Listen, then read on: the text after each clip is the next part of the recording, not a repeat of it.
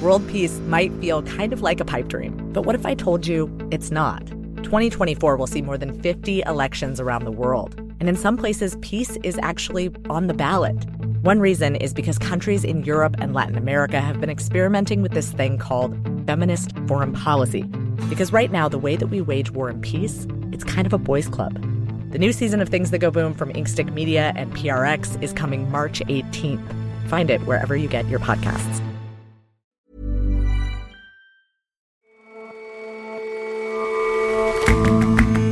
Hello and welcome to The Intelligence on Economist Radio. I'm your host, Jason Palmer.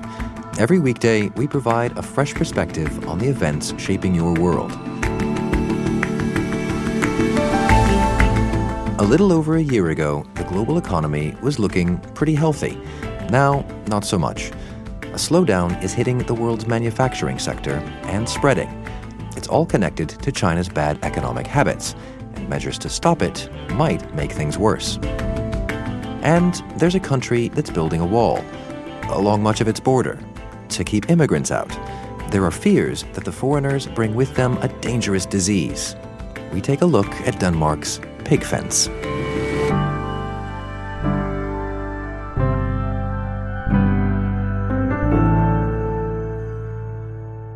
First up, though,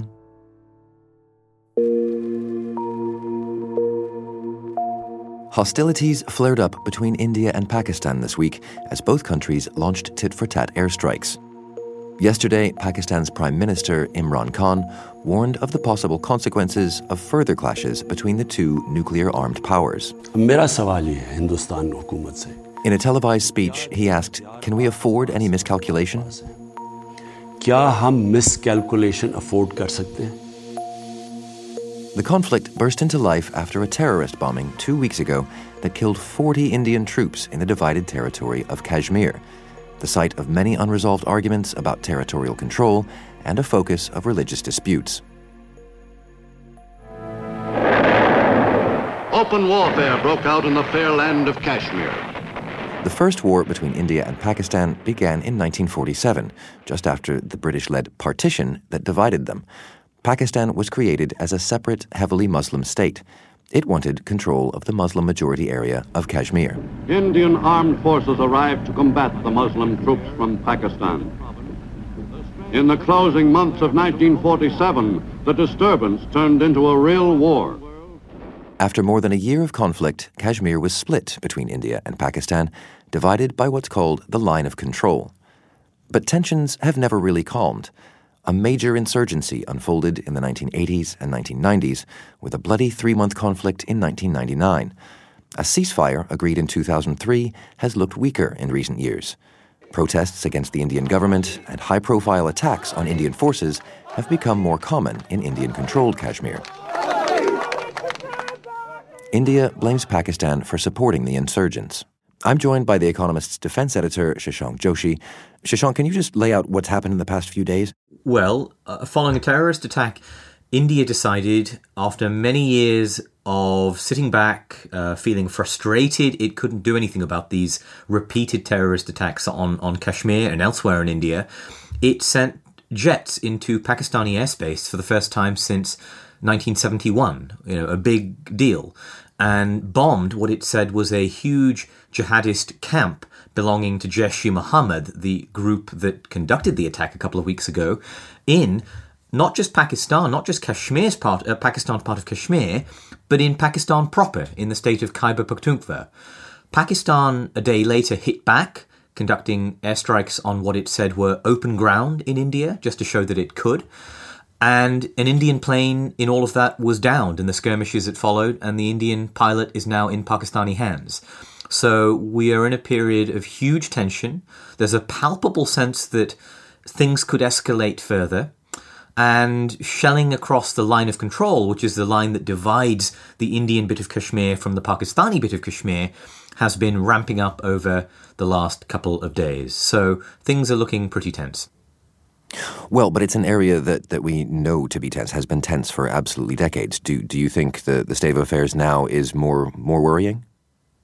I think it is. Uh, even when India and Pakistan fought a full blown war in 1999 over a little chunk of Kashmir called Kargil, the Indian political leadership did not allow the Indian Air Force to cross the line of control. The, the, the, the, border in Kashmir, as I said. They were forbidden from doing so because it was seen as too much of an escalation.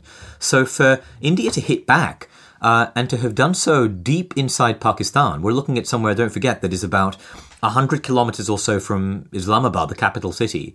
And then for Pakistan to have conducted airstrikes on Indian soil um, for the first time again since 1971, that is a huge deal. So, in, in terms of what's likely to happen next, how does the sort of domestic political situation in each country uh, figure in? How, what, what sort of pressures are these leaders under?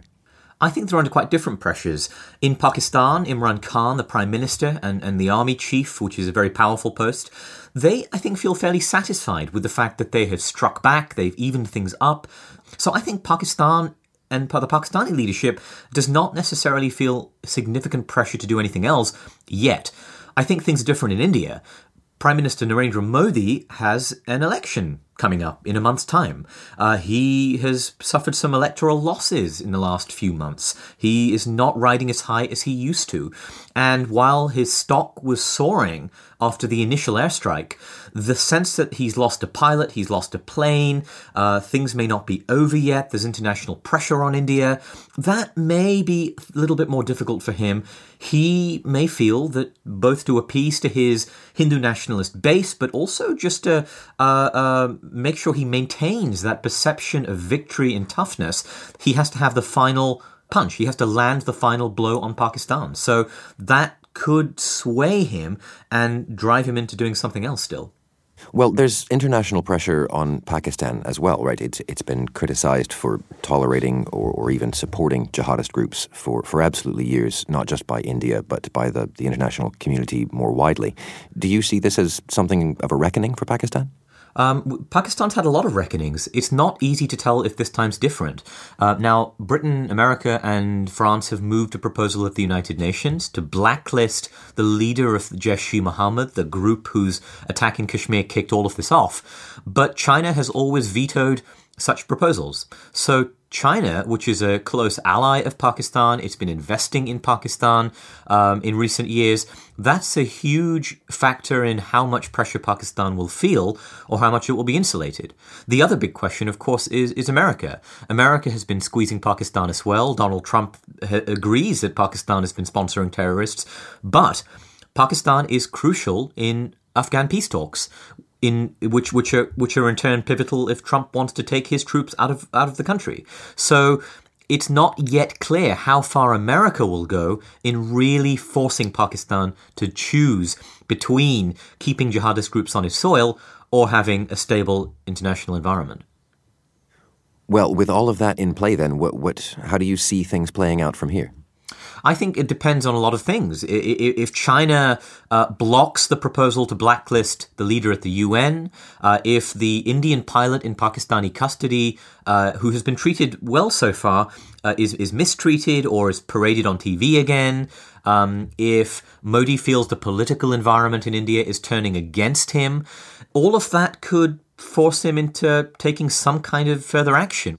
And, and speaking of that international pressure, I mean, is is the sort of absence of a strong U.S. Uh, leadership on the global stage playing into this at all? Right. I mean, I think it is. In in past crises, America has always played a central role in trying to calm things down. On this occasion, you know, we've had statements by Mike Pompeo, the Secretary of State. We've had uh, uh conversations with the the acting Defense Secretary Pat Shanahan, but the president himself is distracted. He's in Vietnam, um, and he doesn't have uh, much diplomatic expertise on this. You know, he he doesn't have a permanent ambassador in Pakistan, for example. So all of that, I think, makes it difficult for the U.S. to pay close attention to the crisis in the way that it always would have done, particularly given the shadow of nuclear weapons in the years past. I mean, it would be good news if we don't have to talk about this um, very soon again. For now. Thanks very much for your time, Shashank. Thank you, Jason.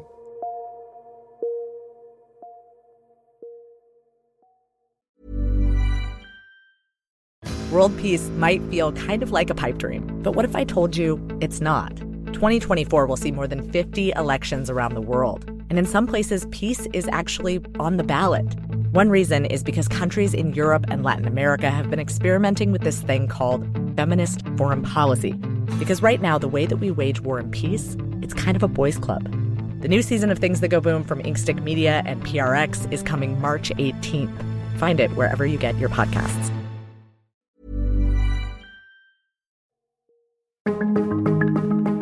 At the beginning of 2018, the world economy was booming. Economists were celebrating the emergence of a broad based expansion. But fast forward to this year, and the state of the economy is very different. There has been good news. Tensions between China and America have eased after the latest round of trade talks, and the S&P 500, a stock index, has been climbing strongly since Christmas. But the global economic outlook is worsening. This morning, China revealed that its manufacturing sector had sunk to a three year low. What's happened? I think when you look around and survey the, the data, what you see is that a chill has descended on global manufacturing. Ryan Avent writes Free Exchange, our economics column, and is based in Washington. The most recent figures we've gotten on uh, industrial production from the US and Europe both show that manufacturing is, is shrinking in those places. The downturn has also stretched to East Asia, and it's it's showing up in trade figures also. Export numbers from Korea and Japan, the most recent ones reported, showed a, a huge decline in exports, and a lot of that uh, is related to a big drop in exporting to China. Just last year, it, uh, things were looking pretty good. The economy globally seemed to be booming. What what changed? Well, that's right. If you go back to January of 2018, the IMF was hailing this synchronized global upsurge and, and said it was the best world economy that we'd seen since the rebound in 2010. But things went south pretty quickly and, and sort of as the year went on got worse and worse. And, you know, you can point to a few different things happening. One is that central bankers around the world have been kind of worried about inflation and moving to tighten monetary policy. Probably more people have been focused on the trade war, which Donald Trump uh, really began in earnest early last year, putting putting tariffs on washing machines and solar panels, and then steel, and then other things as the year went on. Uh, that's kind of dominated headlines. But I think actually, if you if you take a deeper look, what's really been interesting is is the weakness in, in China's economy, not really related to the trade war, but which is is having knock on effects uh, right through the global economy. And so, in that sense, the, the sort of troubling trends then in global manufacturing point to worries about the global economy more broadly? So, manufacturing ends up being a pretty important sector in terms of, of shaping the business cycle people, uh, when they're feeling optimistic, they make big capital investments, build new factories and plants and such. You know, consumers, when they're feeling flush with cash, make big purchases of cars and things like that. And then when they don't feel all that optimistic, they stop. And manufacturing betoken darker times ahead. I don't think it necessarily has to be the case that a manufacturing downturn turns into a broader global recession.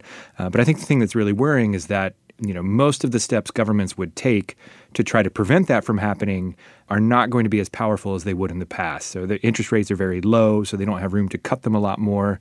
Most governments are not particularly keen at the moment on on passing a lot of new uh, spending, new stimulus.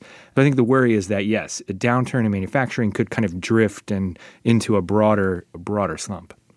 So is this just a case of China's economic malaise just kind of spreading through international supply chains?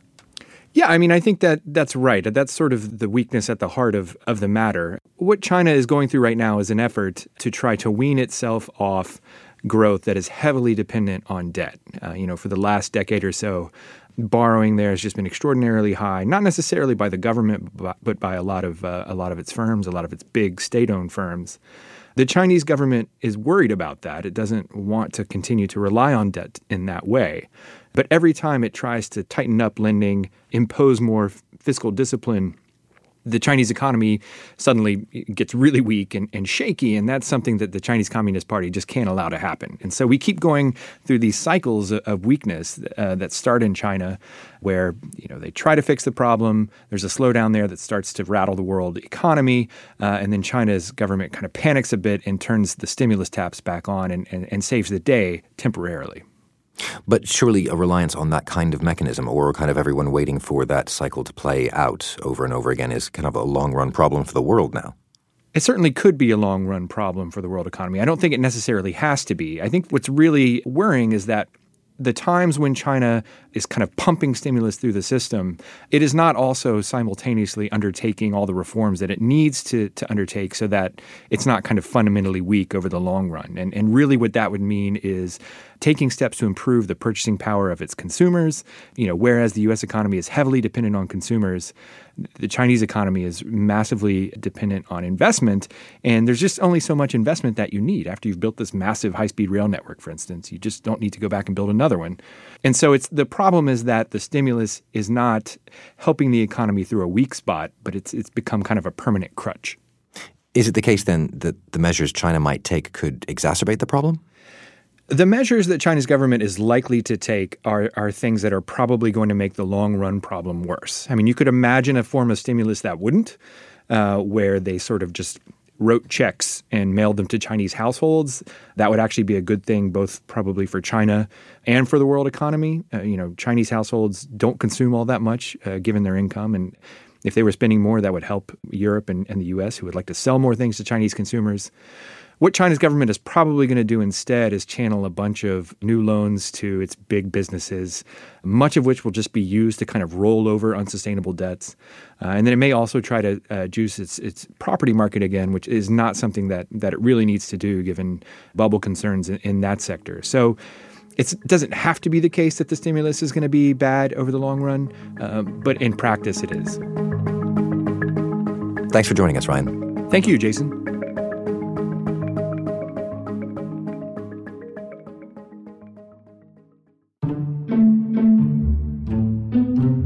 There's one thing that reliably comes up in the course of reporting economist stories, it's data. Numbers. So I've been asking our journalists to share some of the numbers they've come across. This time, it's Wendelin von Bredow, our European business and finance correspondent. Wendelin, what number have you got? The number three. Three what? What's that? Well, that's the number of pigs per person in Denmark. There are 14 million pigs in Denmark, but only 6 million Danes. So it's in some ways an over pig country. um, so for every Dane, three pigs. Okay, but why is this why is this number important to us? Well, because Denmark is going to great lengths to protect its its domestic pigs, and it um, recently started to build a five-foot fence on the German-Danish border that that's going to be uh, 70 kilometers long which is um, causing some concern by by locals in Germany. Well, yes, because because Europe is is borderless. Uh, why why is this this this fence going up? It's basically a measure to protect Danish farmers against African swine fever, which is a terrible disease for domestic pigs, and it's a deadly fever that kills nearly all of, of the pigs it infects. It's, it is no threat to humans, but it's carried by wild boar. So the fence is being built to keep out the wild boar. Right. Right. The Danes are worried about infectious immigrant pigs. That's right. Um, the immigrant pigs they are particularly worried about are pigs from Eastern Europe and Belgium because that's where outbreaks of African swine fever have been reported. I, I expect for, for Denmark, since it's got so many of them, this is not a um, small bore problem. No, absolutely not. It's a pig problem. it's a big problem um, because it could threaten as many as 30,000 jobs and 4 billion euros in pork export. It's vital to the to the Danish economy, and this explains why they are being so overly cautious. Okay, I think I follow so far. Is is is everyone on board with separating the boars from the pigs? There's controversy uh, from various sides. One is that local Germans uh, are offended by the fence, partly for aesthetic reasons, but partly because they feel it violates the ethos of a borderless Europe. Then there's also the boss of the WWF in Denmark says it's it's actually it's not going to be effective because only proper rules on biosecurity will help, and he he doesn't think the fence will keep out the wild boar. There are others, um, such as the editor of Pig Progress, uh, a gentleman called Vincent ter Beek. Pig Progress, what, what's that? it's a trade magazine. It's it's, it's it's actually it's it's surprisingly interesting. All right, and so what does the editor of this uh, porcine publication think? He thinks they're being extremely cautious, but it um, but it could be helpful. He thinks it's it is a deterrent actually. Um, so On balance, then, do you think this plan will work? I'm not sure. I mean, it is of some help because it'll deter certainly some wild boar from crossing the border. But there are two problems with it. One is that wild boar can swim, and you know there are rivers and ponds, and they will can very easily and quite quickly swim through them. And then, if only one infected wild boar is reported in Denmark, then America, China, and Japan will stop the imports of Danish pork instantly, even if that wild boar hasn't infected any domestic pigs. So the consequences could be quite drastic. So, in all, I think, you know, it might be of help, but it's certainly not an absolute guarantee against the outbreak of African swine fever. And I think it's got to do with the government wanting to be seen as doing something to protect its farmers, to help them, and to make them less anxious about African swine fever. Thanks for your time, Wendelin. Pleasure, Jason.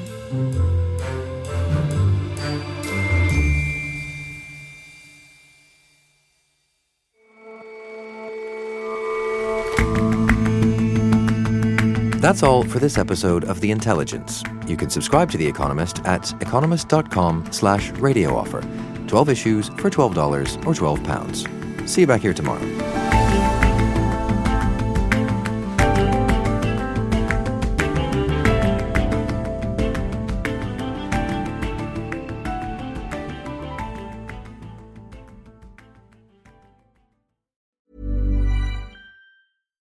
World peace might feel kind of like a pipe dream, but what if I told you it's not?